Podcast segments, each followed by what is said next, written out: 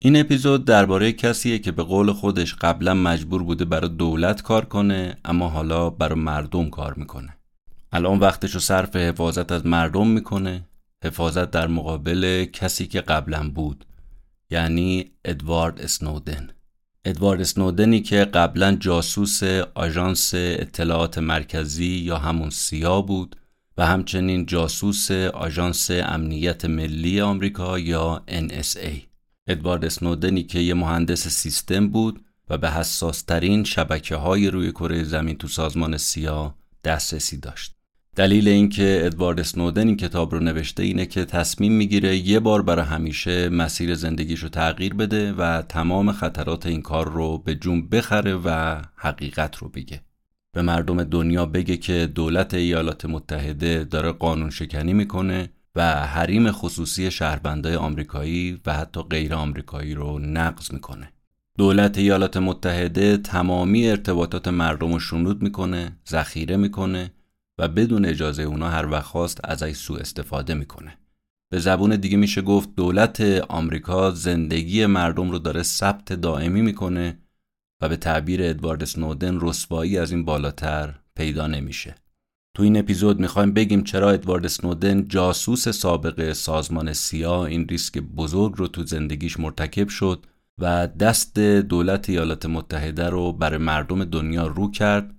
بگیم چجوری اسناد و مدارک این جنایت اطلاعاتی رو تهیه کرد و به روزنامه نگارا داد و اینجوری این مهندس کامپیوتر نابغه و آینده دار وفاداری خودش رو به کشورش و مردمش و بلکه همه مردم دنیا ثابت کرد. ثابت کرد اگر انسان تشخیص داد که کاری درسته حتما باید اون کار رو انجام بده به هر قیمتی که هست.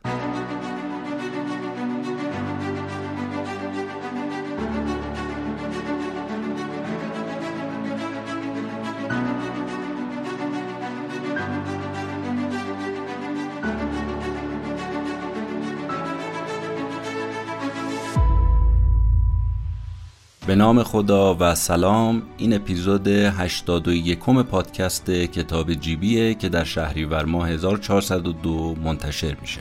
من مهدی بهمنی هستم و این بار رفتم سراغ کتاب ثبت دائمی نوشته ادوارد اسنودن. ترجمه فارسی این کتاب رو نشر قطره منتشر کرده که می‌تونید تهیه کنید و بخونید. اینم بگم که این قسمت اول از اپیزود دو قسمتی ثبت دائمی زندگی نامه ادوارد سنودن هست. قسمت دوم رو هفته آینده میشنوید. بریم با هم بشنویم خلاصه کتاب ثبت دائمی نوشته ادوارد اسنودن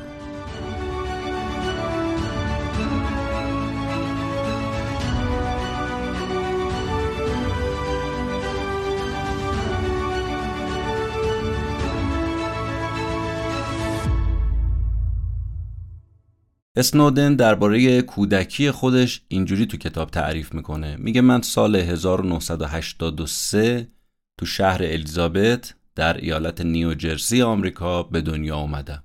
میگه ما تو یه خونه بزرگ و قدیمی با نمای آجوری سرخ زندگی می‌کردیم.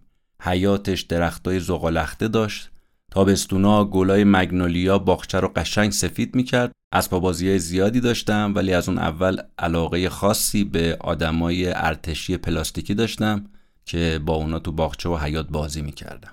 اسنودن میگه اتاق خواب من یه پنجره ای داشت و از روزی که من یادم میاد کار مورد علاقه من جاسوسی بود. پرده اتاق رو می‌زدم کنار و اتاق خواب خواهر بزرگم جسیکا رو دید می‌زدم. می‌دیدم که خواهرم اجازه داره تو اتاقش از اون کارتونایی که برای سن من مناسب نیست رو ببینه. جاسوسی مادرم وندیرم می‌کردم. می‌دیدم بعد شستن لباسا رو مب میشینه اخبار شبانگاهی گوش میده. اما بیشتر از همه من جاسوسی بابامو می‌کردم. پدرم لون یا لونی تو گارد ساحلی کار می‌کرد.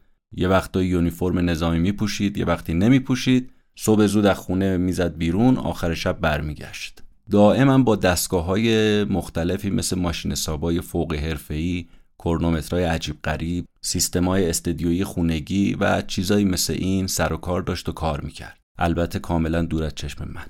اما خب بعضی وقتا هم به من نشون می‌داد که چجوری اینا کار می‌کنن و منم عاشق این وسایل الکترونیکی بودم از همون بچگی.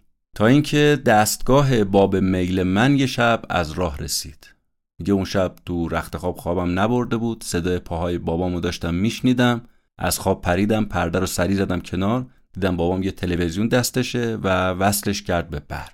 تلویزیون که روشن شد از اون به بعد دیگه کار بابام شده بود لم دادن روی مبل و خوردن نوشیدنی و تماشای تلویزیون. اما یه دفعه بابام یه کاری کرد که برق از سرم پرید. بابام با کنترل تلویزیون آدمای تو تلویزیون رو که داشتن میدویدن تکون می‌داد جابجا می‌کرد. تازه اون موقع من فهمیده بودم که این تلویزیون نیست. یه کومودور 64 یعنی اولین سیستم کامپیوتر خونگی. همونجا بود که من دیگه رابطه عاشقانم با کامپیوتر شکل گرفت. خب داشتم از خانوادم می‌گفتم پدر بزرگ مادریم که من بهش می‌گفتم پاپ مشهور بود به دریا سالار ادوارد بارت. وقتی هم من به دنیا آمدم اون جانشین مهندسی هوانوردی تو گارد ساحلی واشنگتن دی سی بود.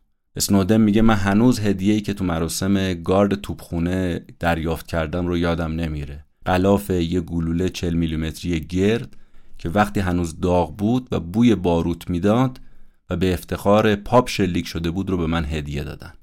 اما پدرم لون یا لونی وقتی من به دنیا آمدم درجه دار ارشد نیروی دریایی بود و همچنین مربی الکترونیک گارد ساحلی شهر خودمون الیزابت. در کل می‌تونم بگم که پدر بزرگم و پدرم نظامی بودن و من کلا از یه خانواده نظامی بودم. پدرم معمولا مأموریت بود. مادرم هم برای اینکه ما رو مسئول بار بیاره یه سری کارا رو به ما میسپرد البته نه از اونجور کارهایی که شما فکر کنید مثل نظافت و خرید و اینا نه. کارهایی که جنبه آموزشی تفریحی برای من داشت. مثلا برای اینکه خوندن کتاب من خوب بشه می‌رفت رو کمد لباسا اسمای لباسا رو با برچسب مینوشت میچسبوند و من می‌گفت اینا رو بخون. یا تفریم این بود که منو توی سبد شبیه گاری می‌شوند می‌برد کتابخونه و مستقیم می‌رفتیم تو کتابخونه سراغ بخش مورد علاقم یعنی ماشینای بزرگ.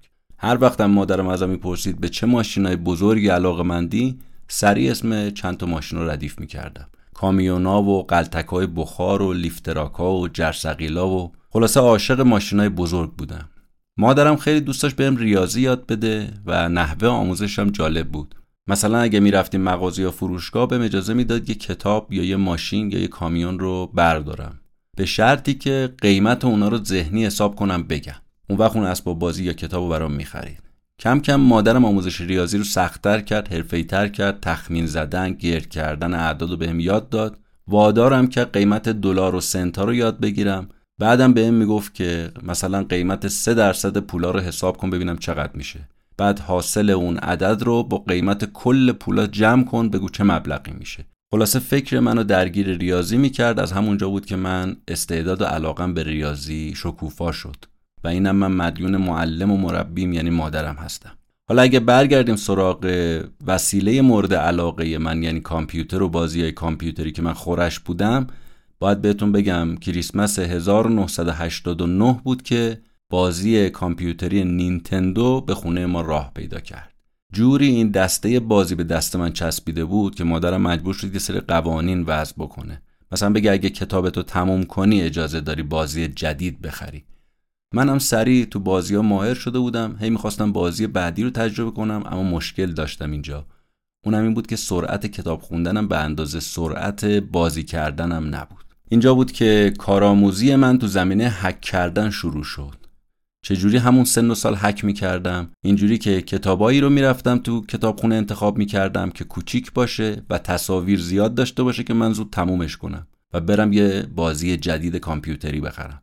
اسنودن تعریف می‌کنه یه روز فیلم بازی که خیلی من دوستش داشتم هم هر کاری کردم بارگذاری نشد. هی توش فوت کردم فایده ای نداشت.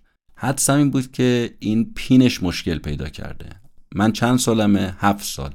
با این حال میگه دست به کار شدم. آچا پیشکشتی و برداشتم از بابام یه چیزایی یاد گرفته بودم چون اونم تو این کارا خیلی ماهر بود. یه ساعت تموم با کنسول بازی ور رفتم. اما وقتی خواستم سر همش کنم قطعات درست جا نمی‌رفت. به برقم زدم روشن نشد. خیلی ترسیدم. نه به خاطر ترس از پدرم بلکه به خاطر اینکه دوست داشتم بابام یه جور دیگه رو من حساب باز کنه. به من افتخار بکنه ناامیدش نکرده باشم. چون پدرم یه آدم تحصیل کرده بود بین همکاراش یه آدم اسم و رسمدار بود مهندس ارشد الکترونیک بود تو رشته هوانوردی تخصص داشت. اما خب بچهش نتونسته بود یه کنسول بازی رو سرهم کنه و به نظر من این برای بابام بد بود. برخلاف اون چیزی که من فکر می‌کردم پدرم وقتی اومد خونه انقدر هم عصبانی نشد. قشنگ با حوصله بهم توضیح داد پسرم این قطعه اینجوری کار می‌کنه اینجوری به هم دیگه وصل میشه عملکردشون با هم دیگه اینجوریه. خلاصه کلی وقت گذاشت یادم داد و سر همش کرد و به برق زد و کار کرد. اسنودن میگه انصافا اگه بخوام بگم این شم الکترونیک و مکانیک من از پدرمه. چون خودش یادم فنی بود منم همینجوری بار اومدم. چنانچه شم ریاضی ما از مادرم دارم. حالا کنسول بازی مشکلش چی بود؟ لحیمش قطع شده بود. بابام دستگاه ایبیاب و زد به کنسول فهمید یه قسمتی لحیمش قطع شده. لحیم کرد درست شد. و برگشت بهم گفت که انقدر هم که تو فکر می‌کنی کارت بد نبوده. به هر حال عیبی بوده که باید دستگاه تشخیص میده ولی کارتو تو خوب انجام دادی. خیلی تشویقم کرد. یه روزم پدرم منو برد با خودش محل کار و اونجا من یه چیزایی دیدم صفحه نمایشایی دیدم که میخکوبم کرد. همه این صفحه نمایشام روی کانال تنظیم شده بود. پیش خودم موقع بچه بودم دیگه. فکر می‌کردم می‌گفتم این تلویزیونا چرا همشون یه تصویر نشون میدن؟ بعد بابام بهم توضیح داد که این صفحه نمایش تلویزیون نیستن. اینا اسمشون مانیتوره مانیتور کامپیوتر. بعد توضیح داد که هر مانیتور داره چی نشون میده و شاید نصف حرفاشم من نفهمیدم. مثلا این مانیتور داره علائم رادار رو نشون میده اون یکی انتقالات رادیویی رو داره نشون میده اون یکی سیستم الکترونیکی هواپیما رو داره شبیه سازی می‌کنه.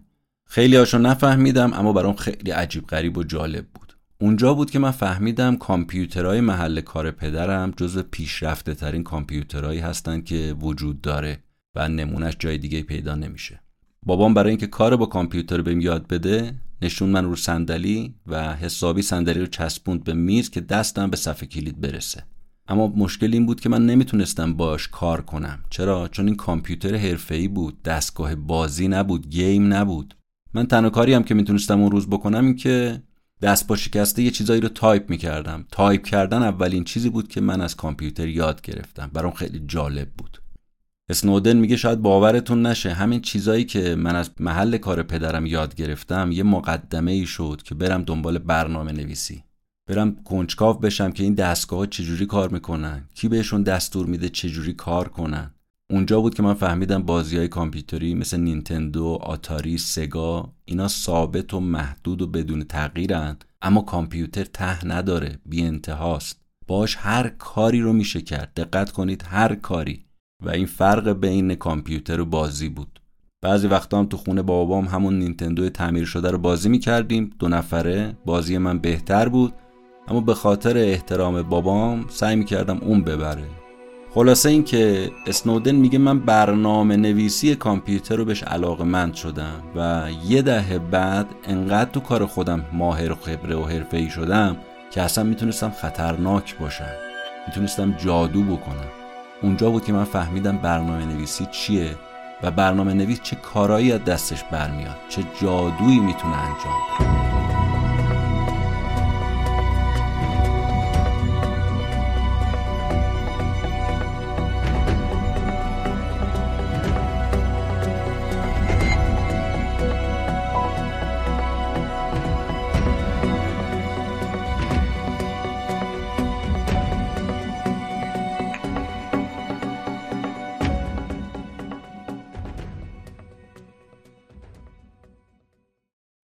ادوارد اسنودن تو خاطرات خودش تعریف می‌کنه. میگه من 19 سالم بود که خانوادم از کارولینای شمالی مهاجرت کردن به مریلند. خونه جدید ما کجا بود؟ تو بلتوی. اهالی بلتوی هم جالب بودن.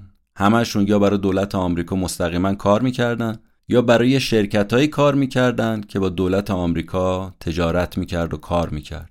محله ما تو کرافتون بود. جایی که برای پدر مادرم اون محله خیلی هیجان انگیز بود. هم از جهت جایگاه اجتماعی اقتصادی و برای اونا یه قدم به جلو بود. دو طرف خیابونا درختکاری بود. هیچ جرم و جنایتی میشه گفت اون محدوده اصلا انجام نمی‌شد. محله سالمی بود محله امنی بود محله عیونی بود.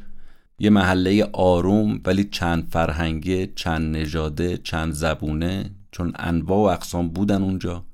اما آدمای سرشناس آدمای دولتی نیمه دولتی حیات خلوت خونه ما هم خیلی جالب بود. یه زمین گلف بزرگ بود که کنارش یه زمین تنیس بود و پشت خونه هم یه استخر خیلی بزرگ داشت.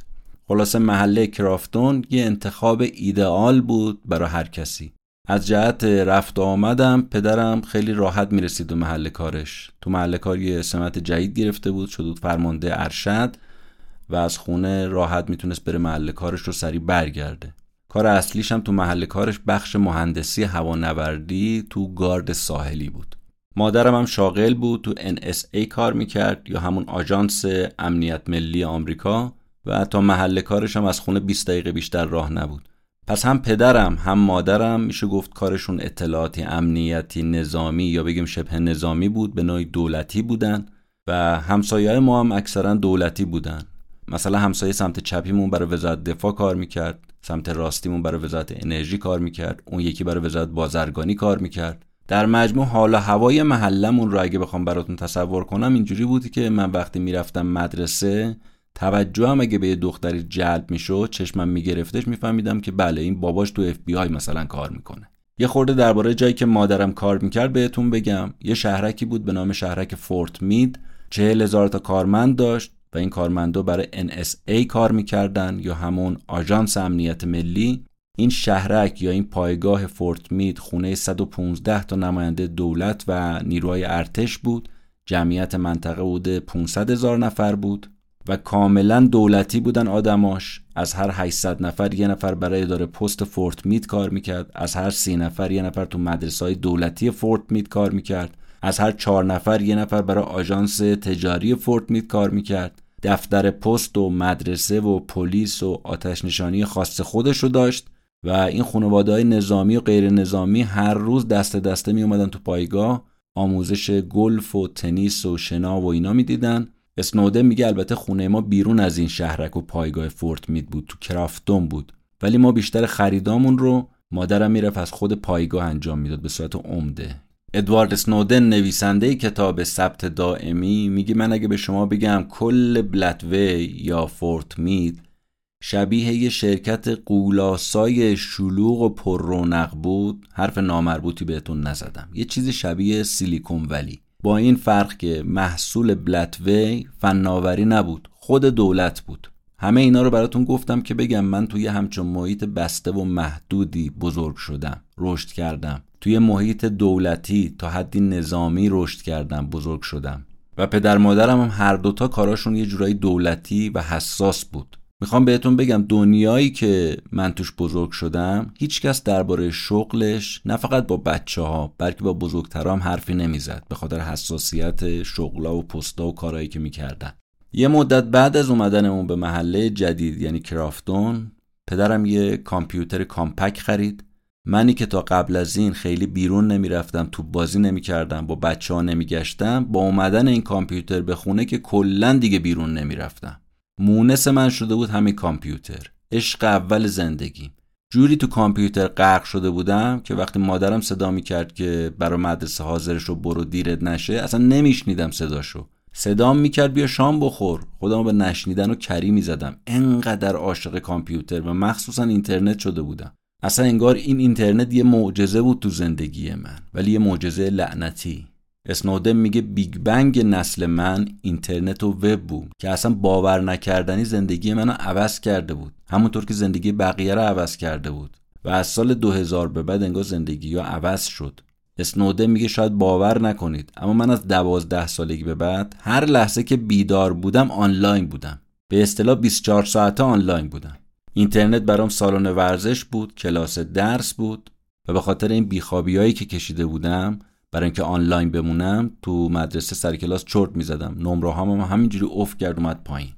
از نظر من ادوارد سنودن آموزش آنلاین برای آیندم بهتر و کاربردی تر بود تا این درسایی که میخوندم. و اینو به پدر مادرم هم گفتم. اونا هم فهمیده بودن که من خوره کامپیوتر اینترنتم. هرچی هم اینترنت گسترده تر می‌شد کنجکاوی منم بیشتر می‌شد. من هر روز و هر ساعت و هر دقیقه این صفحات وب و بد می‌دیدم. با موضوعاتی آشنا می شدم که قبلا آشنا نبودم. خوابم کمتر می شد غذام کمتر می شد حسم این بود که من باید همه چی رو بدونم و تا این اتفاق نیفته دست بر نمیدارم. اصلا انگار داشتم با فناوری مسابقه می‌دادم. تو مدرسه بچه ها تمام حواسشون به خوشگلی و قد و قواره و موی سر و موی لباس و پرورش اندام و اینا بود. اما از نظر من همه اینا بچه بازی بود. و البته بابت این علاقم توبیخ هم شدم. پدر مادرم به خاطر نمره های پایین توبیخ هم کردن. و برای همین دستور دادن کامپیوتر خاموش به تکلیف های مدرسه برس و این لغو امتیاز برای من خیلی گرون تموم می‌شد. چرا؟ چون از اخبار و اطلاعات اینترنت و روز دنیا من عقب میموندم. با همه سختگیری ها اما بعد از اینکه پدر مادرم میخوابیدن یواشکی می‌رفتم سراغ کامپیوتر روشن می‌کردم آنلاین می‌شدم.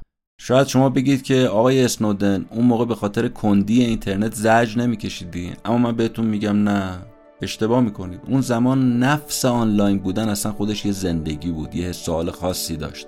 آرزوی هر کسی بود که زودتر وصل بشه ولو کند و لاک پشتی وصل بشه. اسنودن میگه شاید باور نکنید تا همین الان که دارم این کتابو می نویسم آنلاین بودنهای دهه 90 برای من لذت بخشترین و موفق ترین هرج و مرجی بود که تا حالا تجربه کردم. یه هرج و مرج لذت بخش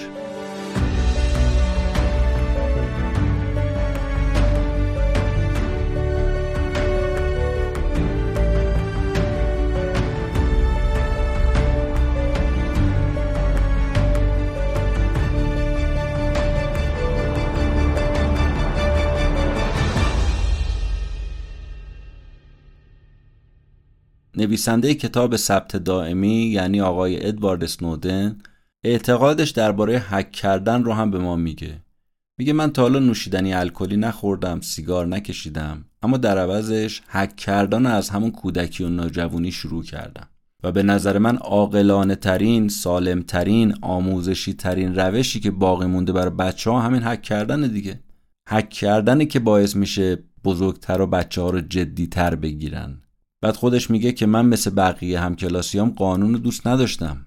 اما از نقض کردن قانونم میترسیدم وحشت داشتم.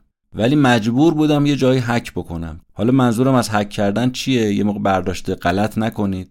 منظورم این بود که به خاطر افت تحصیلی که پیدا کرده بودم برای اینکه این افت تحصیلی رو جبران کنم و همزمان بتونم مزیت کامپیوتر و اینترنت رو هم دست ندم این دوتا رو هر دوتا با هم داشته باشم هم درسم خوب باشه هم کامپیوتر برقرار باشه. اومدم حک کردن رو انجام دادم. چجوری؟ اول هر کلاس معلم میان برنامه درسی و امتحانی رو به شاگردان میدن دیگه. و سیاست نمره دهی هم براشون توضیح میدن. میگه من نشستم حساب کردم. چجوری میشه یه سری کلاس ها رو نرفت و پیچوند؟ بازم در مجموع اون نمره قبولی رو بتونم به دست بیارم. از اون طرف من یه آدمی بودم تو درسایی که مطالعه زیاد نمی‌خواست مثل ریاضی عمل کردم عالی بود. مشکل من با تکلیفای خونه بود که باید انجام می‌دادم. اینا زمان بر بود حوصله من نمی‌گرفت. طبق محاسبات من اگه مثل بقیه دانش آموزا عمل کنم حتی اگر تکلیفم رو انجام ندم مثلا تو آزمونای کلاس بتونم فقط موفق بشم حد نصاب نمره قبولی رو به دست آوردم. و اینجا بود که فهمیدم سیستم نمره دهی معلمان ناقصه حفره داره. میشه درسایی که شما دوست نداری رو انجام ندی و نخونی اما واحدا پاس بشه. و این یعنی بالاترین سطح آزادی برای دانش آموز. وقتی این فرمول رو فهمیدم از فرداش انجام تکلیف رو تعطیل کردم. اینم بگم جالبه. معلم ریاضی به من گفت که چرا تکلیف های مدرسه انجام ندادی؟ منم خیلی خوشحال شروع کردم حساب کتاب نمره درسی رو برای شهر دادن. که آره اینجوری اینجوری اگه شما این تکلیف ها رو انجام ندی بازم حد نصاب نمره رو می‌تونی بیاری می‌تونی واحدا رو پاس کنی. هم کلاسیام وقتی توضیحاتم تموم شد دیگه از خنده منفجر شده بودن. خود بچه هم قلم کاغذ برداشتن شروع کردن حساب کردن دیدن نه من راست میگم. معلم ریاضی حتی برگشت به من گفت که ادی تو خیلی باهوشی. اسنودن میگه من باهوشترین بچه مدرسه بودم تا اینکه 24 ساعت نگذشته بود معلم ریاضی برنامه جدید رو ابلاغ کرد. تو برنامه جدیدم گفته بود اگه هر دانش آموز بیشتر از 6 تا تکلیف خونگی رو انجام نده خود کار نمرش میشه F. معلوم می‌شد که معلم ریاضی منم مثل خود من خیلی باهوشه. بعد کلاسم معلم ریاضی منو کشید کنار برگشت به من گفت که تو باید از مغزت استفاده کنی نه برای اینکه از کار فرار کنی بلکه برای اینکه کارتو به بهترین شکل انجام بدی. برگشت به من گفت ادی تو توانایی خیلی زیادی داری اما فکر نکنم بدونی که این نمره ها تا آخر عمر همراهت هست. تو باید به ثبت دائمی خودت فکر کنی اسنودن به چند دلیل اسم کتابش گذاشت ثبت دائمی یکیش همین مورد حرفی که معلم ریاضی زد که باید تو ثبت دائمی بشی و جلوترم حرف ثبت دائمی پیش میاد اسنودن میگه از من زیاد سوال می‌کنن مردم میگن آقا تو با این همه مهارتت چرا حسابای بانکی رو خالی نمی کردی؟ رمز کارت های اعتباری رو حک نمی کردی؟ صادقانه بخوام جواب بدم این که خامتر و جوانتر از این بودم که عقلم به این گزینه برسه. به علاوه اینکه من از جهت مالی هم کم و کسی نداشتم. فقط من می‌خواستم به بازی های کامپیوتریم بیشتر برسم و این حساب کتابی هم که کردم به نوعی حکی که انجام دادم فقط به خاطر همین بود. جواب دیگه ای هم که می‌تونم بدم که اون زمان انقدی پول تو اینترنت نبود که من بخوام باش کاسبی کنم. اینجای کتاب خیلی جالبه. اسنوده میگه می‌دونید اولین باری که من تو نوجوانیم به معنای واقعی حک کردم و باعث درد سرم شد کجا بود. حالا اینی که درباره تکلیف مدرسه گفتم که به معنا حک نبود یه باهوشی بود. اما اولین بار من مؤسسه تحقیقات هسته‌ای کشور رو حک کردم. اونم به صورت اتفاقی. داشتم درباره تاریخچه برنامه هسته‌ای آمریکا مطلب میخوندم. هنوز چیزی نخونده با دو تا کلیک سر از آزمایشگاه ملی لوس آلاموس درآوردم. یا مؤسسه تحقیقات هسته‌ای کشور. متوجه شدم که یه حفره بزرگ امنیتی تو این سایته دیگه سر از پا نمیشناختم. می‌گفتم وقتی من تونستم نفوذ کنم به انرژی هسته‌ای خب بقیه هم می‌تونن نفوذ بکنن دیگه. پس این یه گپ این وسط. من وقتی وارد بزرگترین مؤسسه تحقیق و توسعه اسلحه آمریکا شدم این یه حفره امنیتی دیگه یه اشکاله. با همین پرسزنی اینترنتی وارد این سایت شدم. پس بقیه هم می‌تونن وارد بشن. اینجا بود که من به عنوان فرزند یه نظامی کاری رو کردم که فکر می‌کردم درسته و اونم این بود که موضوع رو با بزرگترا در میون بذارم. بلافاصله به مؤسسه ایمیل زدم قضیه رو بهشون توضیح دادم منتظر جواب شدم خبری نشد. هر روزم بعد مدرسه سایت رو می‌دیدم ببینم جواب دادن ندادن خبری نبود. حوصلم سر رفت و شماره روابط سایت رو گرفتم. اپراتور گوشی رو برداشت و تا گوشی رو برداشت بدنم داشت میلرزید. حرفامو با ترس و لرز زدم. اپراتور حرفامو قطع کرد گفت لطفا گوشی نگه دارید. شما رو به واحد فناوری اطلاعات وصل می‌کنم. رفت رو پیام صوتی پیاممو فرستادم بعد گوشی رو گذاشتم رفتم سراغ زندگی خودم. چند هفته گذشت یه روز غروب درست دم شام رسیدم خونه تلفن خونه زنگ زد. مادرم داشت تو آشپزخونه شام درست می‌کرد گوشی رو برداشت یه دفعه دیدم رنگش شده گچ. شروع کرد بدنش لرزیدن. یه نگاهی به من کرد گفت چیکار کردی پسر؟ منم خیلی خونسر برگشتم گفتم کیه؟ آزمایشگاه هسته لوس آلاموسه آه خدا رو شکر. پریدم گوشی رو گرفتم شروع کردم صحبت. الو؟ اون طرف خط دیدم یه آدم خوش اخلاق من و آقای اسنودن صدا کرد ازم تشکر کرد. گفت اون مشکل ما برطرف کردیم. منم برگشتم گفتم واقعا ممنون که به من خبر دادید. امیدوارم مشکلی درست نکرده باشم. گفت نه ابدا. پرسید برای زندگیتون می‌خواید چیکار بکنید گفتم هیچی.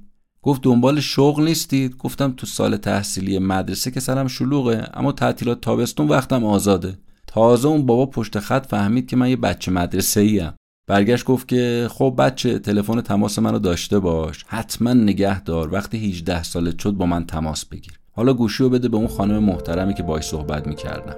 تلفن رو دادم مادرم. و ترس و استرابش با حرفای طرف کم شد و حدس می‌زنم که مسئول فناوری اطلاعات از من پیش مادرم خیلی تعریف کرد. چون بعد از اون دیگه مادرم تنبیه هم نکرد.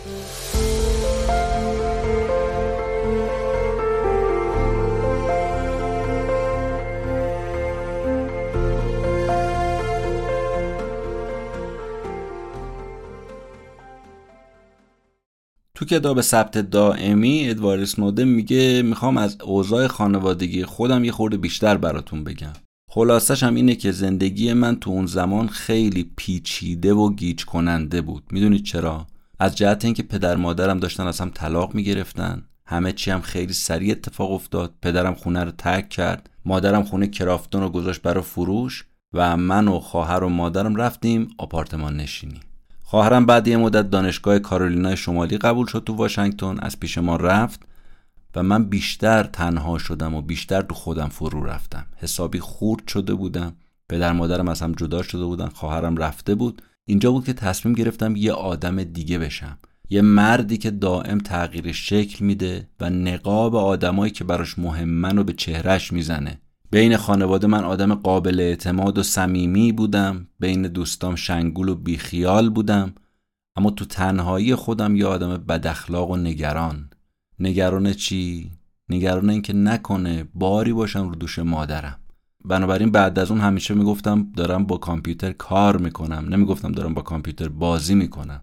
اینجوری می‌خواستم اعتماد نفسم و به مادرم نشون بدم که من مرد خونم من وبال گردن تو نیستم. با این حال من سال دوم دبیرستان دیگه خیلی خسته بودم. دائم خواب می‌رفتم. نه فقط تو مدرسه پشت مانیتورم خواب می‌رفتم. مفصلام شروع کرد درد گرفتن. گلوم شروع کرد باد کردن. چشمام شروع کرد زرد شدن. همش خسته و خوابالود تشخیصم این بود که عفونت گرفته بدنم رو. غیبت های مدرسم زیاد شد. اصلا مدرسه کلا فراموش شد. انرژی هیچ کاری رو نداشتم. حتی بازی کامپیوتری که عشق من بود. پدر مادرم دائم بازی های جور و جور کامپیوتری برام میخریدن اما فایده ای نداشت. حال بازی نداشتم. شده بودم یه مرده متحرک. مونده بودم اصلا من چرا زنده ام چهار ماه بود مدرسه نرفته بودم و به خاطر همین باید اون سال تحصیلی رو دوباره میخوندم. خود مدرسه رفتم برام عذاب آور بود. چه برسه که بخوام درجا بزنم یه سال رو دوباره بخونم. بیماری قدرت برای من تشخیص داده شد. این افسردگی برام آورد. اما یه دفعه یه اتفاقی افتاد که منو سر پا کرد. حالمو خوب کرد. یه نامه پذیرش تو کالج بدون نیاز به دیپلم برام اومد. یه کالج محلی اما معتبر به نام آرندال. هفته دو روز می‌رفتم کالج. کالجم تا خونه اون 20 دقیقه بیشتر فاصله نداشت. اولا با ماشین می‌رفتم. اما چون خطر خواب موندن پشت فرمان بود دیگه با ماشین نرفتم. اون موقعم کم سن و سالترین عضو کلاس یا بگیم کم سن ترین دانشجوی دانشکده من بودم. اسنودن میگه من از 16 سالگی تقریبا تنها زندگی می‌کردم. مادرم که غرق کاراش بود خونه کامل در اختیار من بود. خودم غذا میپختم خودم لباسم رو میشستم خودم صورت حسابا رو پرداخت می‌کردم. زندگیم شده بود خونه دانشکده و دوستام. مخصوصا دوستای جدیدم که تو کلاس زبون ژاپنی با آشناش نشده بودم. یکی از دوستای جدیدم یه خانم 25 ساله بود که یه کسب و کار طراحی سایت داشت و چون یه سنجاب نینجای کوچیک از این حیوان خونگی ها همیشه تو کیفش داشت من اسم شرکتش رو گذاشته بودم صنایع سنجاب. این تو کلاس از همه ما بزرگتر بود و اصلا همین خانم باعث شد که من تبدیل شدم به یه freelancer یا شدم نویسنده آزاد. داستانش هم از این قرار بود که من به عنوان طراح وب براش کار می‌کردم کجا؟ تو خونش. چون خونش دفتر کارش بود. یه خونه دو طبقه این خانم با همسرش زندگی می‌کرد. همسرش هم یه آدم باهوش و تمیز مرتب بود. شوهرش یه زبانشناس نیرو هوایی بود برای NSA هم کار می‌کرد. و من باید اعتراف کنم که به عنوان یه نوجوان بدجوری عاشق این خانم متعهل شده بودم که اتفاقا رئیس من بود. دو سال تموم برای این خانم کار کردم. چیزای زیادی هم تو دنیای تجارت ازش یاد گرفتم. و البته می‌دونستم که رئیسم هم از احساسات من نسبت به خودش خبر داره ولی به روش نمیاره. با این حال ضمن همکاری با صنایع سنجاب فهمیدم که باید به فکر آینده من باشم براش برنامه ریزی کنم. بنابراین شروع کردم به گرفتن گواهی های معتبر مرتبط با بحث کامپیوتر. تمام گواهی های حرفه‌ای مرتبط با کامپیوتر گرفتم. در کنارش برای صنایع سنجابم کار می‌کردم. و همون زمان بود که حادثه 11 سپتامبر اتفاق افتاد. اون زمان من تو خونه رئیسم بودم. به نظر من بدترین لحظه در تاریخ ایالات متحده همین حمله تروریستی 11 سپتامبر بوده. کارمنده آژانس امنیت ملی آمریکا یا همون NSA و بزرگترین آژانس اطلاعاتی آمریکا یعنی همون IC تلخترین لحظات رو تجربه کردن. بعد از اونا سازمان اطلاعات مرکزی یا همون CIA بود بعد 11 سپتامبر بازرسی های جاده خیلی شدید شد و به خاطر همین اقدامات امنیتی تو رفت آمد من دیگه نتونستم کار مشترکم با صنایع سنجاب و ادامه بدم. برای اینکه رفتن به NSA که خونمونم اونجا بود خیلی سخت شده بود و به خاطر همین دیگه با صنایع سنجاب کار کردن رو ادامه ندادم. 11 سپتامبر هم هیچ وقت یادم نمیره که خبر دادن سه هزار نفر کشته شدن. تصور کنید هر کسی که دوستش دارید یا میشناسیدش از دنیا رفته باشه. خونه های این درگذشته خالی شده مدرسه ها رو تصور کنید چه حس حالی پیدا می‌کنه کلاس های خالی رو تصور کنید چه حس حالی داره. تمام آدمایی که تا قبل از این بینتون زندگی می‌کردن الان دیگه نیستن و 11 سپتامبر یه حفره بزرگ و از خودش به جا گذاشت. یه حفره تو خانواده ها تو جامعه حتی به تعبیر ادوارد سنودن تو زمین. دولت ایالات متحده هم دو دهه بعد از 11 سپتامبر همه چی رو شروع کرد طبقه بندی کردن و به نوعی دچار یه خودویرانگری شد. دیگه خیلی حساس شده بود. به همه چی گیر می‌داد. از رفت آمدات تا تماسای تلفنی تا نظارت های عمومی تا شنود کردن ها اسنودن میگه یادم میاد وقتی برجای دوقلو سقوط کرد داشتم تو بزرگراه من رانندگی می‌کردم. با یه دست فرمون رو گرفته بودم با یه دست دیگه داشتم شماره خانوادم رو می‌گرفتم. مادرم اون موقع دیگه تو ای کار نمی‌کرد. منشی دادگاه فدرال تو بالتیمور شده بود. مطمئن شدم که حال مادرم خوبه. به بابام زنگ زدم. از سلامتی اونم خیالم راحت شد. و پدرم یادم همیشه خاطره 11 سپتامبر رو تعریف که می‌کرد. به این جمله که می‌رسید هی تکرار می‌کرد. اونا فقط پنتاگون رو بمباران کردن. بعد می‌گفت اونا چه کسایی بودن؟ اونا چه کسایی بودن؟ کیا بودن که پنتاگون رو بمباران کردن؟ کیا بودن که 11 سپتامبر رو درست کردن؟ و البته آمریکا بعد از 11 سپتامبر جهان رو به ما و آنها تقسیم کرد و هر کسی یا با ما بود یا علیه ما. دنیا رو به خودی و غیر خودی تقسیم کرد. هر کی با ما نیست علیه ماست. تو 11 سپتامبر نزدیک 100 هزار جاسوس که متولی محافظت از آمریکا بودن اینا ناکام برگشته بودن سر کاراشون. عصبانی بودن احساس گناه می‌کردن. اما آماده بودن جلو خطرات بعدی رو بگیرن. برای همین خیلی سرسختانه شروع کردن بگیر و ببند دوازده سپتامبر اولین روز از عصر جدید آمریکا بود که یه عزم عمومی پیدا شد برای میهم پرستی و برای جنگ با تروریسم. اسنودن میگه منم از این فاجعه خیلی عصبانی بودم و تمام حرفای رسانه ها رو هم چشم و گوش بسته قبول می‌کردم. تصمیم گرفتم که منم خودم بشم جنگجو. منم با این تروریست بجنگم. منم یه نقشی داشته باشم برای کشورم. آزادی بخش باشم. مظلوما رو از اسارت نجات بدم. اینجوری آرمانگرا بودم. تمام وجودم شده بود خشم و انتقام. تا قبل از 11 سپتامبر نسبت به خدمت کردن یه ابهامی داشتم. اما بعد از 11 سپتامبر ازمم جذب شد که باید به کشورم خدمت بکنم. چجوری؟ با رفتن به ارتش.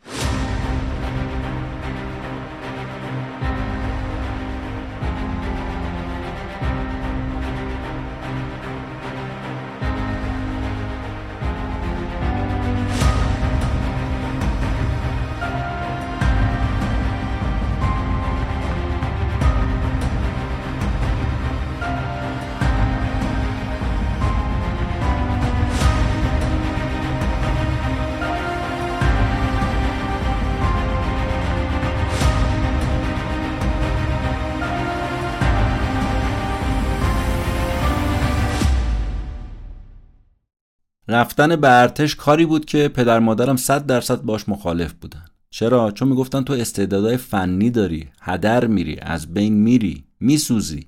اما من حالا دیگه 20 سالم شده بود می‌دونستم باید چه کار بکنم. برای همین توی یه نامه‌ای به پدرم برگشتم نوشتم که بابا متاسفم اما این کار برای اینکه من رشد پیدا کنم حیاتیه لازمه. رفتم تو ارتش ساخته بشم بهترین باشم خدمت بکنم. و به نظر خودم ارتش رفتنم بهترین فرصت برای پیشرفتن بود. از نگاه کسایی که مصاحبه کرده بودن گفته بودن تو شایسته ترین فردی هستی که استخدام شدی. مهندس ارتباطات یا گروهبان اطلاعات نیروی ویژه شدم.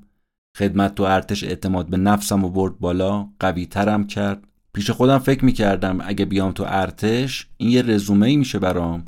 برای جایی که دوست دارم برم یعنی NSA اونجا استعدادم شکوفا بشه و این همون چالشی بود که من دنبالش بودم. تو همین زمانم بود که با یه دختری آشنا شدم به نام لیندزی. لیندزی تو رشته عکاسی هنرهای زیبا مشغول تحصیل بود. اول تو فضای مجازی با هم آشنا شدیم بعد ملاقات حضوری داشتیم. تو دیدار اولمون درباره خانواده هامون صحبت کردیم. پدر مادر لیندزی مثل خانواده من طلاق گرفته بودن. تو همین ملاقات اولا لیندزی برگشت به من گفت که من چقدر بد سلیقه‌ام از لباس پوشیدنم خیلی انتقاد کرد. من یه پیرهن با دکمه باز پوشیده بودم و یه تاپ و شلوار جین که رو تاپ هم, هم یه عکس شعله آتیش بود. منم همه چیز رو راست بهش گفتم. بهش گفتم که نمی‌تونم درباره کارم باش صحبت بکنم. چون اون موقع دیگه وارد NSA شده بودم. می‌خواستم به استخدام اونجا در بیام و نمی‌تونستم شغلم و جار بزنم همه جا. ولی لیندزی یه زنی بود که بسیار برام آرامش بخش بود حرفاش. اسنودن میگه باید اعتراف کنم من هیچ وقت کنار هیچ کسی انقدر احساس راحتی نکرده بودم. فلسفه زندگی لیندزی هم خیلی ساده بود. می‌گفت هر چی می‌خوای بگو بگو که کی هستی از گفتنش هم شرمنده نباش. اگه اونجایی که کار می‌کنی تو رو ول بکننم. مشکل اوناست مشکل تو نیست. اعتماد به نفس یا حرمت نفس از دست نده. با حرفای لینزی میگه استرسم از بین می‌رفت. آرامش پیدا می‌کردم. وقتی هم می‌خواستم برم برای مصاحبه نهایی NSA آخرین حرفایی که لینزی بهم زده بود دور سرم میچرخید و اتفاقا خیلی بهم امید داد خیلی بهم انرژی داد. بعد از این که من آزمون پلیگراف رو هم پشت سر گذاشتم به بالاترین تاییدیه روی کره زمین از جهت امنیتی تونسته بودم دست پیدا کنم. الان دیگه من نیروی NSA شده بودم نیروی آژانس امنیت ملی آمریکا شده بودم 22 سالمه یه شغل خوب دارم یه کار کاملا مورد علاقم دارم و همچنین یه دوست دختر زیبا و دوست داشتنی که باهاش تو ابرا داشتم سیر می‌کردم.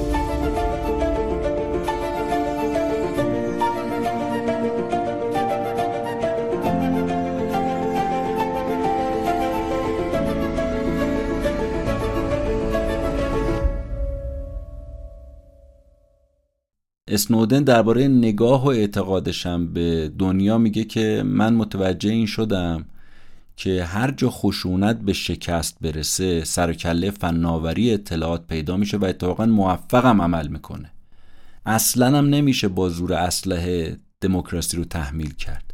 اما با بذر سیلیکون ولی و فیبر نوری میشه حسابی دنیا رو تصاحب کرد و دموکراسی رو حاکم کرد. اسنودن میگه من بهترین متخصص کامپیوتر بودم تو خانوادم و تو محیط اطرافم. اما برای اینکه بتونم تو آی سی کار بکنم یعنی همون جامعه اطلاعاتی ایالات متحده باید مهارت هامو افزایش می‌دادم و تبدیل می‌شدم به یه متخصص فناوری.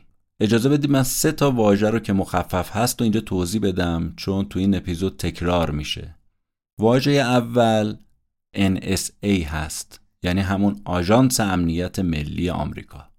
واژه دوم IC هست یعنی جامعه اطلاعاتی ایالات متحده. واژه سوم هم CIA هست یعنی سازمان اطلاعات مرکزی آمریکا. پس NSA, IC و CIA حالا اینا چه فرقی با هم دیگه دارن؟ کار CIA که مشخصه. کار CIA جمعآوری اطلاعات اطلاعات مرکزی آمریکا رو مدیریت می‌کنه. NSA کارش جمعآوری و پردازش اطلاعات هست. IC کارش چیه؟ جامعه اطلاعاتی آمریکا اطلاعات رو از 18 تا دستگاه جمعآوری می‌کنه تحلیل می‌کنه بررسی می‌کنه و به رئیس جمهور گزارش میده. بنابراین این ستا که گفتیم NSA, IC و CIA جزو حساسترین و مهمترین آژانس ها یا سازمان ها یا مجموعه های اطلاعاتی امنیتی در آمریکا هستند و اسنودن داره با NSA با IC و با CIA فعالیت می‌کنه که اینا به نوعی میشه گفت که با هم همپوشانی و همکاری دارند. خودش در این باره میگه مهارت های لازم رو به دست آوردم شدم یه متخصص فناوری می‌دونستم با این مهارت ها می‌تونم یه ارتقا دهنده نرم افزار بشم برنامه نویس بشم متخصص سخت افزار بشم. اما من عاشق بالاتر از اینا بودم.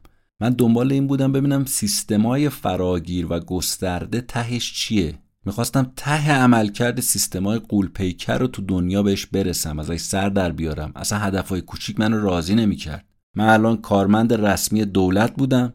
و برای دانشگاه مریلند کار می‌کردم. حالا این دانشگاه مریلند چه ربطی به NSA داره؟ دانشگاه مریلند به NSA تو این رابطه کمک می‌کرد که یه مؤسسه جدیدی رو به نام کاسل افتتاح بکنه. برای کجا؟ برای مرکز مطالعات زبانش. معموریت ظاهری کاسل پس اینه که بررسی کنه ببینه زبونهای مختلف چجوری یاد گرفته میشه. چجوری میشه سریعتر با روش کامپیوتری این زبونها رو یاد گرفت. البته منظورم زبونهای پیشرفته است نه زبون عادی. ولی خود اسنوده میگه من دقیقا نمی‌دونستم کاسل داره چی کار می‌کنه. ولی می‌دونستم که اینا همش یه پوششه. هنوز کاسل افتتاح نشده بود که من رسیدم اونجا. ساختمونش در حال ساخت بود تمامم نشده بود. وسایل فناوری هم هنوز نصب نشده بود.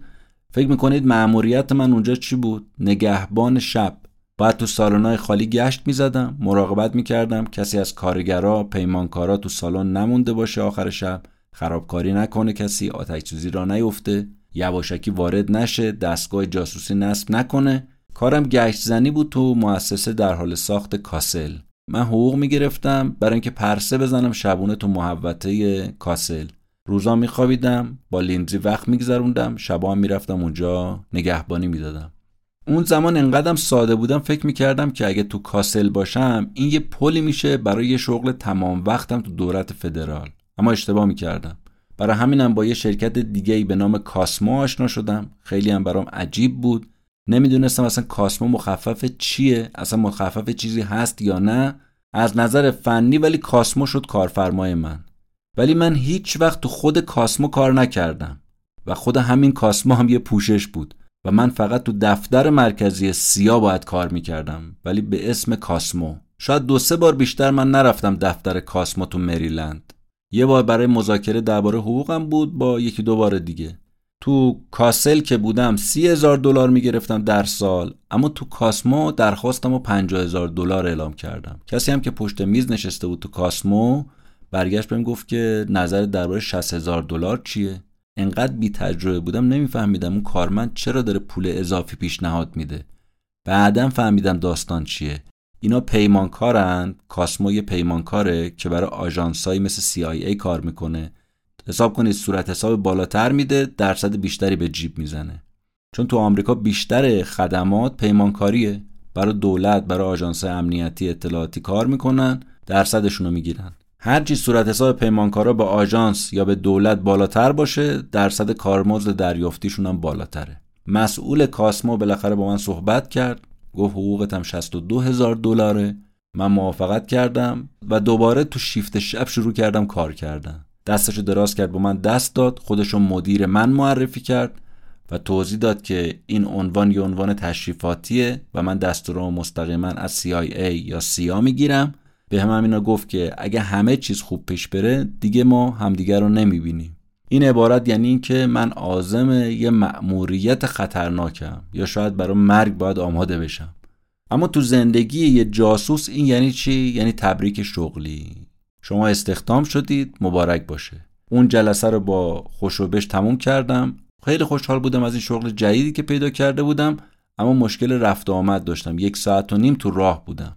نمی‌تونستم از لیندزی بخوام بیاد ویرجینیا چون هنوز دانشجوی سال دوم بود سه روز در هفته کلاس داشت. بالاخره تصمیم گرفتم یه جای کوچیک نزدیک کاسمو بگیرم آخر هفته ها برم مریلند پیش لیندزی یا اینکه اون آخر هفته ها بیاد پیش من تو ویرجینیا. اما پیدا کردن یه جای کوچیک اونم تو ویرجینیا جایی که سیا توش هست و قیمت ها سر به فلک می‌زنه و کد پستی ها گرونترین کد پستی ها تو آمریکاست کار راحتی نیست. در نهایت تونستم یه اتاق که با بودجم جور در می اومد و تا دفتر کارم یعنی ساختمون مرکزی سیا یه ربع بیشتر فاصله نداشت رو پیدا کنم. قبل از اینم که اتاقم رو تحویل بگیرم هم یه آقل مجردی کثیف بود. اما راهنماییم کردن به یه ویلای لاکچری یه مردی به نام گری که از من مسنتر بود در باز کرد. خیلی خوش لباس قد بلند کت شلواری. رو کت شلوارش هم یه پیشبند انداخته بود. اتاقی که تو زیر زمین بود و بهم نشون داد گفت می‌تونم اونجا فورا ساکن بشم. بلافاصله پیشنهادش رو قبول کردم پول پیش و اجاره یه ماه هم دادم. بعد با یه ریتم خاصی قوانین خونه رو برام گفت. شلختگی ممنوع حیوان خونگی ممنوع نو پارتی و فقط لینزی اجازه داره بهم سر بزنه. و اینجوری بود که من ساکن اون اتاق تو زیر زمین شدم در حالی که رسما برای CIA کار می‌کردم.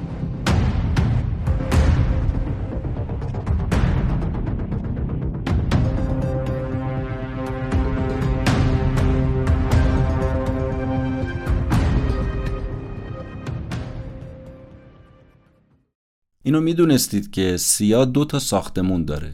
یه ساختمون قدیمیه که تالار مرمر داره دیوارش پر از ستاره است کف زمینش مهر آژانس حک شده. این همون ساختمونیه که تو فیلم های جاسوسی هالیوود توش فیلم برداری می‌کنه و معروف به دفتر مرکزی لنگلی تو ویرجینیا.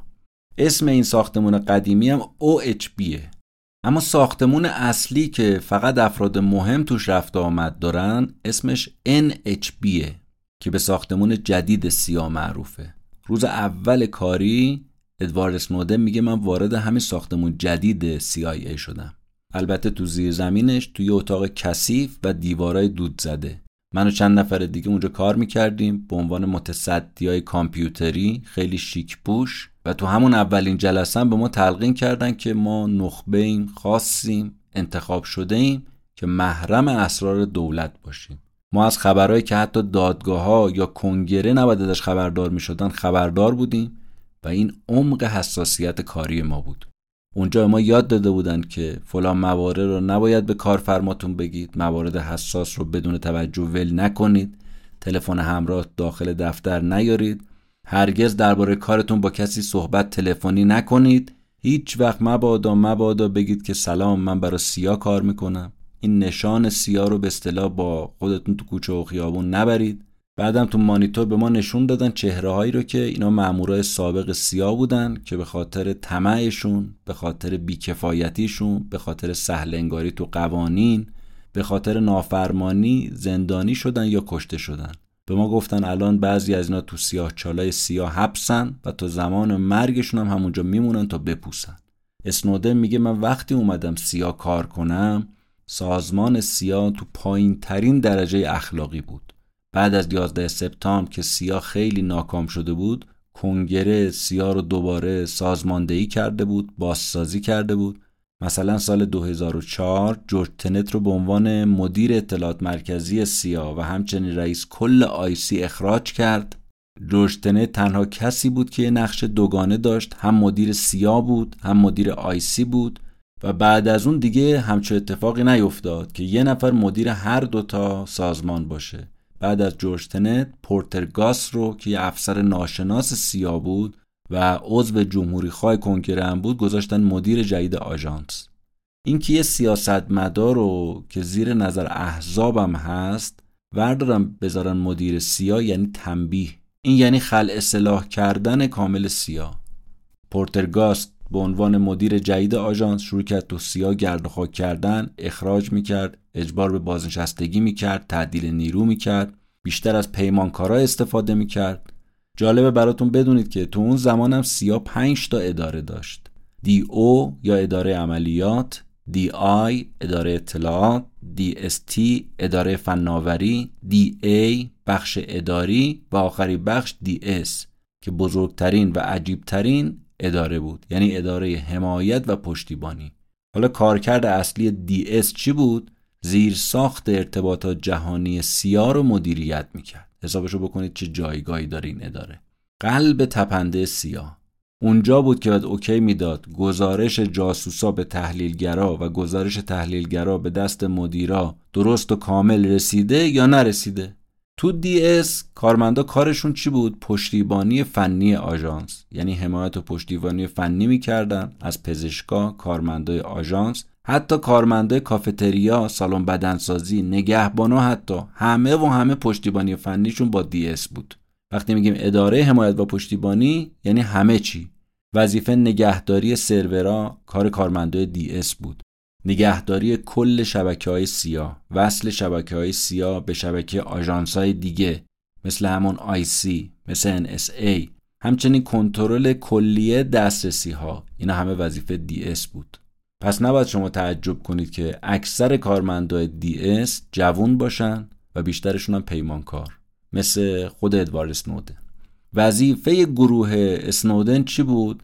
باید سرورهای واشنگتن و متروپولیتن سیا رو مدیریت می‌کردن یعنی اکثر سرورهای سیا تو قاره آمریکا سالنای بزرگی بود پر از کامپیوترهای گرون قیمت یا big iron ایی که بانک های اطلاعاتی محسوب می. این کامپیوترها دریافت و انتقال و ذخیره سازی اطلاعات اونجا انجام می‌دادن. به نوعی میشه گفت مهمترین سرورهای آژانس اونجا مستقر بود. اسنودن میگه من چون بالاترین تایید امنیتی رو داشتم یعنی تاییدیه TS خط تیره SCI می‌تونستم محفظه های اطلاعاتی رو بخونم. میگه من حتی دسترسی های بالاتری داشتم. من اجازه کار با رمزای سنتی که مهمترین اسرار آژانس رو داشتم. این رمزام تمام اسرار آژانس رو حفظ می‌کرد و تمام این رمز و عبورام در اختیار من بود. سرورهایی که این رمزا رو اونجا ذخیره می‌کردن توسط من مدیریت می‌شد. گروه ادوارد سنودن تنها گروهی بود که آژانس اجازه داده بود تماس مستقیم داشته باشه به این سرورهای رمزنگار. سیا دفترهای امنی هم داشت که اسمش سردابه بود. سردابه گروه اسنودن نزدیک بخش اطلاعات و پشتیبانی سیا هم بود. طول روزم میزا پر بود از کارمندای مسن که همسن و سالای پدر اسنودن بودن. خود اسنودن میگه این پیرپاتالا ژاکت ورزشی یا شلوار مردونه یا بلوز دامن میپوشیدن. بیشترشون هم زن بودن. بعضیشون هم نشان آبی داشتن. نشان آبی یعنی شاغل دولت کارمند دولت. اسنودن میگه یکم شرمنده هم از گفتن این حرف. اما باید اعتراف کنم وقتی اولین بار پا تو این مجموعه تاریک گذاشتم یه حس غروری بهم دست داد. چون من دهها سال از کارمندای میز اطلاعات کوچیکتر بودم. وقتی از کنارشون رد می شدم با یه حس تکبری می‌رفتم تو سردابه. چون می‌گفتم من تنها کسی هستم که اجازه دسترسی به سردابه رو دارم. ولی به محض اینکه وارد شدم من عاشق همین کارمندای دولتی میز اطلاعات شدم. اونم خیلی مهربون بودن. به خاطر کمک هایی هم که خارج از وظیفم بهشون می‌کردم خیلی ممنون من بودن قدردان من بودم. یه رابطه متقابل خوب و مهربانانه بین ما حاکم بود. منم چیزای زیادی از عملکرد سازمان ازشون یاد گرفتم و افتخار می‌کردم که پیش این کارمندای دولتی دارم کار می‌کنم. هیچ وقتم براشون دلسوزی نکردم یا مسخرهشون نکردم. بعضی از اعضای گروه این کارو می‌کردم ولی من اینجوری نبودم. می‌گفتم اینا مرد و زنایی هستن که به خاطر چندر قاس حقوق ولی با افتخار دارن طلایی ترین روزهای زندگیشون رو تقدیم آژانس می‌کنن. آخر سرم جایزهشون چیه؟ برداشتن گوشی تلفن توی سالن خالی و جواب دادن. بعد از اینکه من چند هفته روز کاری می‌کردم رفتم شیفت شب یعنی از 6 از تا 6 صبح. شبم که می‌شد به خصوص ساعت ده شب تا 4 صبح سیاه خالی و بیجون بود. CIA می‌شد یه مجتمع بزرگ خالی از سکنه که به آدم احساس سکوت بعد از وقوع یه فاجعه بزرگ می‌داد. تمام پله برقی و خاموش فقط با پله می‌شد بالا پایین رفت. آسانسورا نصفش خاموش. رؤسای سابق سیا که قاب عکسشون رو دیوار نصب کرده بودن از تو تصویر انگار داشتن به کارمندا خیره خیره نگاه می‌کردن. چراغا خاموش بود. قدم که می‌زدی صدای تلخ پاد میپیچید تو سالن به گوشت می‌رسید. میگه من هر شب دوازده ساعت کار می‌کردم. نوبت کاریم هم اینجوری بود که سه روز کار بود دو روز استراحت. اسنودن میگه من توی دفتر امن پشت میز اطلاعات بین 20 تا میز میشستم. رو هر میزن دو سه تا کامپیوتر گذاشته بودن که شبکه جهانی سیا رو اینا داشتن آنلاین نگه میداشتن. خود شغل من خسته کننده بود کسالت آور بود. همش باید انتظار یه حادثه رو میکشیدیم. حل مشکلم خیلی وقتا پیچیده می‌شد. از راه دور باید وارد سیستم می شدیم مشکل رو حل می کردیم اسنوده میگه من یه همکاری داشتم خیلی استثنایی بود. یه مرد حدود پنجاه ساله که به ندرتم کاری انجام می‌داد. معمولا پشت نیز نشین بود و کتاب می‌خوند. از اینم که بگه من اینجا کاری نمی‌کنم یا همینجوری منو فرستادن اصلا ابایی نداشت. حتی به رئیسشم گفته بود آقا منو نفرسته دو اتاق سرور. من به درد اونجا نمی‌خورم فایده ای ندارم. رئیسش گوش نکرده بود. فلسفه کاریش هم این بود که نوبت کاری شبونش تموم بشه نوبت صبح برسه بره خونه. سیستم برای اینکه چابک بشه تصمیم گرفته بود منو وارد سیستم کنه به جای اینکه این پیر مرد رو مرخص کنه. بعد دو هفته همکاری دیگه مطمئن شدم که موندن این آدم تو این کار رو پارتی بازیه. حمایت بالایی ازش هست. از خودش پرسیدم گفتم کدوم یکی از مدیرای CIA سفارش تو کرده؟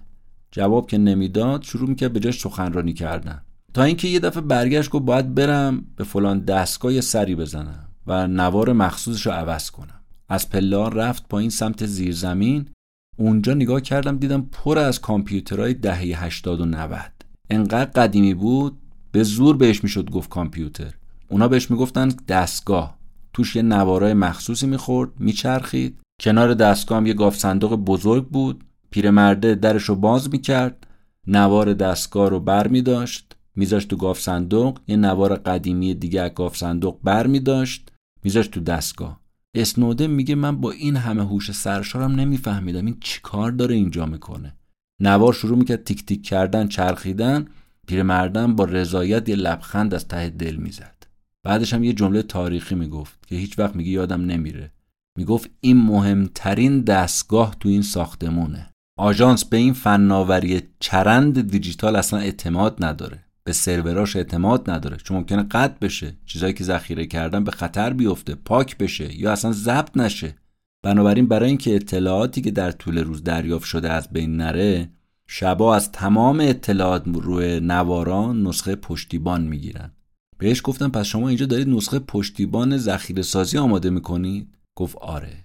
روش قدیمی و کاملا مطمئن برای ذخیره روی نوار بهش گفتم نوارا چه اطلاعاتی روش هست. دستشو گذاشت رو چونش و خیلی جدی برگشت گفت هی hey اد نمی‌خوام اینو بهت بگم اما اینجا پر از گزارشهایی درباره دوست دختر توه. ما پوشهای زیادی داریم از کارمندای خودمون. این اطلاعات خامه خامه خامه. بعد با خنده از پلا رفت بالا و منو شرمنده و ساکت تو تاریکی زیرزمین ول کرد. تازه فهمیدم چرا آژانسینو گذاشته اونجا. تنها کسیه که با موندن شیشه است تا شیشه صبح و کار شبونه مشکل نداره. نمی‌خواد پیش خانوادهش باشه. پیره دیگه.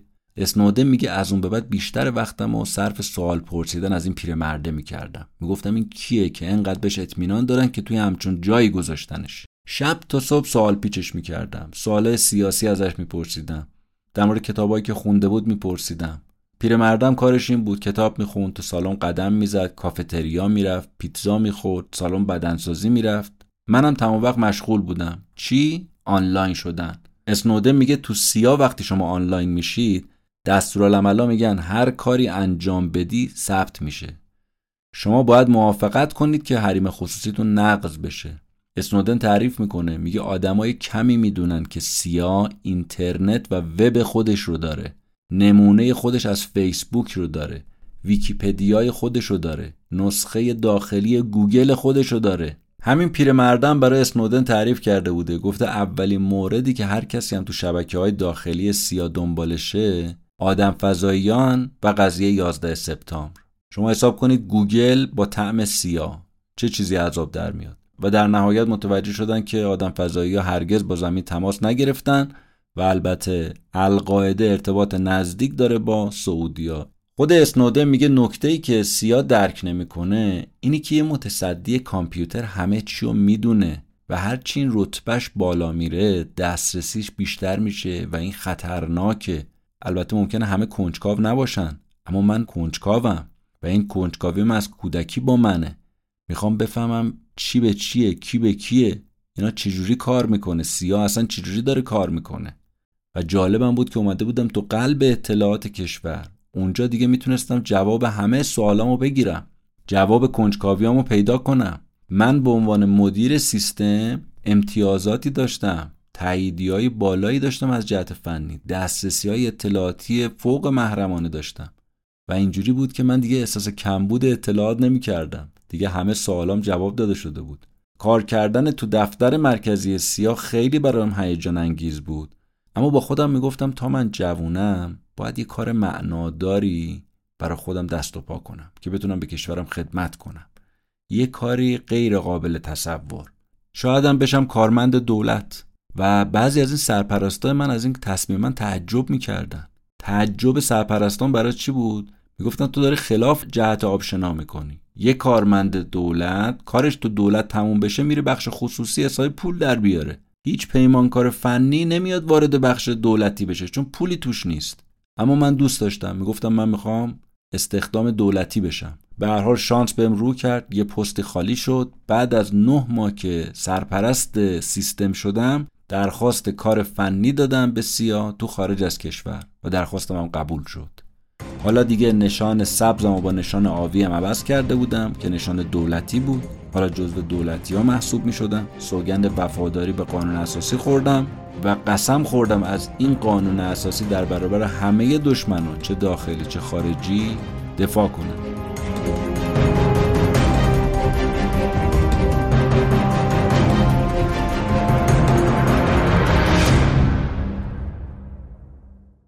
اولین مأموریت ادوارد سنودن به عنوان افسر تازه کار دولتی این بود که بره یه مسافرخونه تو ویرجینیا. یه مسافرخونه غمگین مخروبه که مشتری اصلیش هم ادارات دولتی هن. وقتی میگیم ادارات دولتی یعنی همون سازمان سیاه. تو شهر وارنتون هم پر از این مسافرخونه های افتضاح که اتفاقا این مسافرخونه بدترینشه. به خاطر همینم سیاه ازش استفاده می‌کنه. این مسافرخونه نقشه یه خوابگاه موقت رو داره برای مرکز تعلیمات وارنتون. افرادی هم که اونجا کار می‌کنن اسم مسافرخونه رو گذاشتن هیل. یه اتاق تو طبقه دوم ساختمون به اسنودن میدن. اتاق نورش کمه حمامش کپک زده فرشاش کثیفه. درست زیر علامت سیگار کشیدن ممنوع چند نقطه رو با سیگار سوزوندن. یه تشک شلوول که رو شراب ریختم پهن کف زمین. با این حال اسنودن میگه من این کار رو دوست داشتم. اتاقم هم حتی دوست داشتم. من تو سنی بودم که این کم و کاستیا برام یه جوری عاشقانه بود.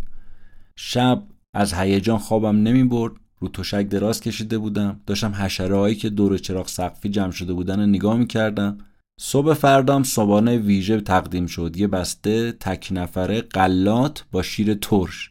میگه احساس می‌کردم دولت با این خدمات و پذیرایی داره به من خوش آمد میگه. این مسافرخونه تو شیش ماه آینده قرار خونه من بشه و من نباید ازش خارج می‌شدم. نباید درباره کارم با کسی حرف می‌زدم و اکثرا هم با لیندزی به صورت تلفنی باید صحبت می‌کردم. اسنودن میگه شاید باورتون نشه اما مسافرخونه هیل قلب شبکه ارتباطات میدانی سیا بود. فناوری های قدیمی جالبی اونجا کار گذاشته بودن. که این چیه نشون می‌داد؟ نشون می‌داد سیا اگه مراکز خودش رو تو حمله از دست بده باز بتونه دووم بیاره. اما اگر وارنتون رو از دست بده سیا میمیره. حالا اسم این مسافرخونه چرا هیل بود؟ جایی که بالای یه شیبه. شیب تندی که وقتی هوا سرد می‌شد جاده یخ می‌زد ماشینا و آدما سر میخوردن تو سرازیدی میومدن پایین. اسنودن میگه من عضو تیم TISO یا تیسو ما از این به بعد میگیم. عضو تیم تیسو بودم که همون افسران امنیتی اطلاعات فنی بودن. تو کلاس های آموزشی شرکت می‌کردم. شرکت کننده های تو کلاسم کادر نخبه ارتباطات سیا یا همون خودمونیش بچه های ارتباطات بودن. تو این کلاس ها بچه ها تبدیل به یه آدم همه فن حریف می شدن آدم های توانمند با مهارت های عملی و فنی زیاد. یه نفر برای چند تا تخصص آموزش می‌دید. کدگذاری رو یاد می‌گرفت تعمیر رادیو برق مکانیک امنیت فیزیکی دیجیتال کامپیوتر همه چی دیگه. وظیفه اصلی این افسرهای مخفی هم مدیریت زیرساختای فنی عملیات سیا بود که غالبا هم خارج کشور بود. مثلا تو کنسولگریا بود تو سفارت های آمریکا بود. اسنوده میگه تو اون کلاسا تو وارنتون جوری ما رو آموزش می‌دادن که اگه توی کشور تک و تنها میموندیم و آدمای غیر قابل اعتماد ما رو محاصرم می‌کردن می‌تونستیم از پس خودمون بر بیایم می‌تونستیم نیازهای فناوریمون رو برطرف کنیم. حالا تیسو وظیفش چیه؟ تعمیر اساسی هر دستگاهی که توی ساختمون هست. آدمای تیسو بعد این کار رو بلد باشن. از کامپیوتر شخصی بگیرید تا سیستمای دوربین مداربسته تا تهویه هوا تا پنل خورشیدی کولر بخاری ژنراتور ارتباطات ماهواره‌ای دستگاه رمگذاری ارتش سیستم هشدار قفل همه و همه رو باید بلد باشه. تیسو باید بدونه چجوری این سیستما رو در صورت نیاز بسازه یا نابودش کنه.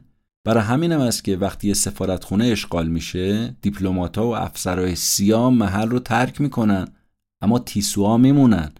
اینا آخرین نفراتی هن که محل رو ترک می‌کنن. اینا کارشون چیه؟ باید اسناد عملیاتی دو گاف صندوقا تا دیسکای رمگذاری شده همه رو نابود کنن پاکسازی کنن. این پاکسازی وظیفه سیاهه نه وزارت خارجه. اسنودن یه حرف جالبی هم اینجا کتاب می‌زنه. میگه بدترین راز دیپلماسی مدرن می‌دونید چیه؟ می‌خواید بهتون بگم. اینکه امروزه وظیفه اصلی سفارت خدمت کردن به عنوان بستری برای جاسوسیه. جاسوسی. ممکنه بگید پس سفارتخونه چیکار می‌کنه؟ میگم بله. یه وقتایی یه کارایی انجام میده. مثلا به شهرونداش تو خارج از کشور کمک می‌کنه ویزا میده گذرنامه هاشون رو تمدید می‌کنه. اما شما باور می‌کنید این فعالیت ها این هزینه سنگین نگهداری این زیر ساخت سفارتخونه رو توجیه کنه؟ نه. نمی‌کنه. چیزی که از این رو توجیه می‌کنه اینی که از سفارتخونه به عنوان پوشش استفاده بشه برای جاسوسی. و تیسوها معمولا تحت پوشش دیپلماتیک غالبا با هویت رایزن سیاسی دارن فعالیت می‌کنن. بزرگترین سفارتخونه هم شاید پنج تا از این نیروها دارن. اما معمول سفارتخونه ها یه دونه از این نیروها دارن که بهش میگن فرد تنها. یه دونه از این تیسوها دارن بهش میگن فرد تنها. و بین همه افسر اعزامی سیا بالاترین میزان طلاق تو همین گروه تنهایانه. ادوارد اسنودن تعریف می‌کنه میگه کلاس ما تو وارنتون با هشت عضو شروع شد پایان دوره هممون به جز یه نفر فارغ تحصیل شدیم. من اون موقع 24 سالم بود و با تجربه ترین عضو کلاس بودم که با سیستمای تو ساختمان مرکزی کار می‌کردم. اما بقیه بچه ها از اینایی بودن که فقط به فناوری علاقه من بودن از کالج اومده بودن اونجا. اونجا ما همدیگرم با نام مستعار صدا می‌زدیم. نام مستعار منم گذاشته بودن کنت با توجه به تیپ قیافم به من می‌گفتن کنت کنت هیل. کنتی که مال اون مسافرخونه هیله. خلاصه ما با این گروه 20 تا کلاس مختلف رو در کنار هم گذروندیم اما اینکه این حقوق ما رو به موقع پرداخت نمی‌کردن مرخصی نمی‌دادن مخصوصا برای کسایی که از من بزرگتر بودن ایالوار بودن خیلی سخت بود. اوضاع مسافرخونم که افتضاح مزید بر علت شده بود. مثلا یه دفعه راه پله اصلا ریخت ولی خب خدا کسی طوریش نشد. اعتراضمون رو اعلام کردیم به مسئول مربوطه. منشی مدیرم اعلام کرد که بله روال قدیمی دیگه از بین رفت. تا یکی دو هفته دیگه ما میریم یه هتل زیبا. اما اون وسط این کسی که ضرر کرد من بودم. چون مسئول انتقال اعتراضات به مسئولین مم شده بودم. و این از چشم مسئولین مخفی نمونده بود. برای همینم خیلی محترمانه منو مجازات کردن و فرستادن به یه جایی که اصلا درخواست نداده بودن. البته اونجا ممکنه آرزوی کسای دیگه بود ولی برای من نبود. کجا؟ ژنو. مدیر برگشت به من گفت که اد این واقعا مجازات تو نیست یه فرصت برات. یه فردی با سطح تخصص تو تو مناطق جنگی هدر میره. تو باید بری یه ایستگاه بزرگتر که توش جدیدترین پروژه ها داره اجرا میشه و برات سرگرم کننده است مهارتات افزایش داده میشه. وقتی اینا رو گفت همه افراد کلاس بهم تبریک گفتن. بعضیشون حسادت می‌کردن و احساس می‌کردن زد و بندی کردن با اینا و اینا خواستن اینجوری دهن منو ببندن. اما من برعکس رو فکر می‌کردم. فکر می‌کردم رئیس آموزشگاه تو کلاس یه خبرچین داشته بهش گزارش داده که من از کدوم ایستگاه بدم میاد من همونجا بندازه. مدیر آخر کلاسم بلند شد یه حرفی به من زد. برگشت گفت خیلی خوب. قبل از رفتن می‌خوام مطمئن بشم که همه چیز اینجا برات روشن شده. آقای اد من که قرار نیست با اعتراض دیگه ای از اد اسنودن روبرو بشم. مگه نه؟ منم سرمو انداختم پایین و به علامت تایید سکوت کردم. تا حالا چی گفتیم؟ گفتیم ادوارد اسنودن یه خوره کامپیوتر علاقمند به فناوری علاقمند به اطلاعات با یه پدر مادر نظامی و دولتی علاقمند به ارتش شد برای خدمت به کشورش. بعد از اون وارد NSA شد. از طریق NSA ارتباط پیدا کرد با سیا. در سیا مشغول به فعالیت شد و اولین مأموریتی که داره اعزام میشه به ژنو هست. تو اپیزود بعدی قسمت دوم کتاب ثبت دائمی رو براتون میگم و ببینیم ادوارد اسنودن در ژنو و بعد در توکیو و بعد در مسکو بهش چی میگذره. توصیه می‌کنم حتما قسمت بعدی رو بشنوید چون اصل ماجرا اونجا اتفاق میفته اونجاست که افشاگری ها صورت می‌گیره و اونجاست که دنیا ادوارد اسنودن رو می‌شناسه.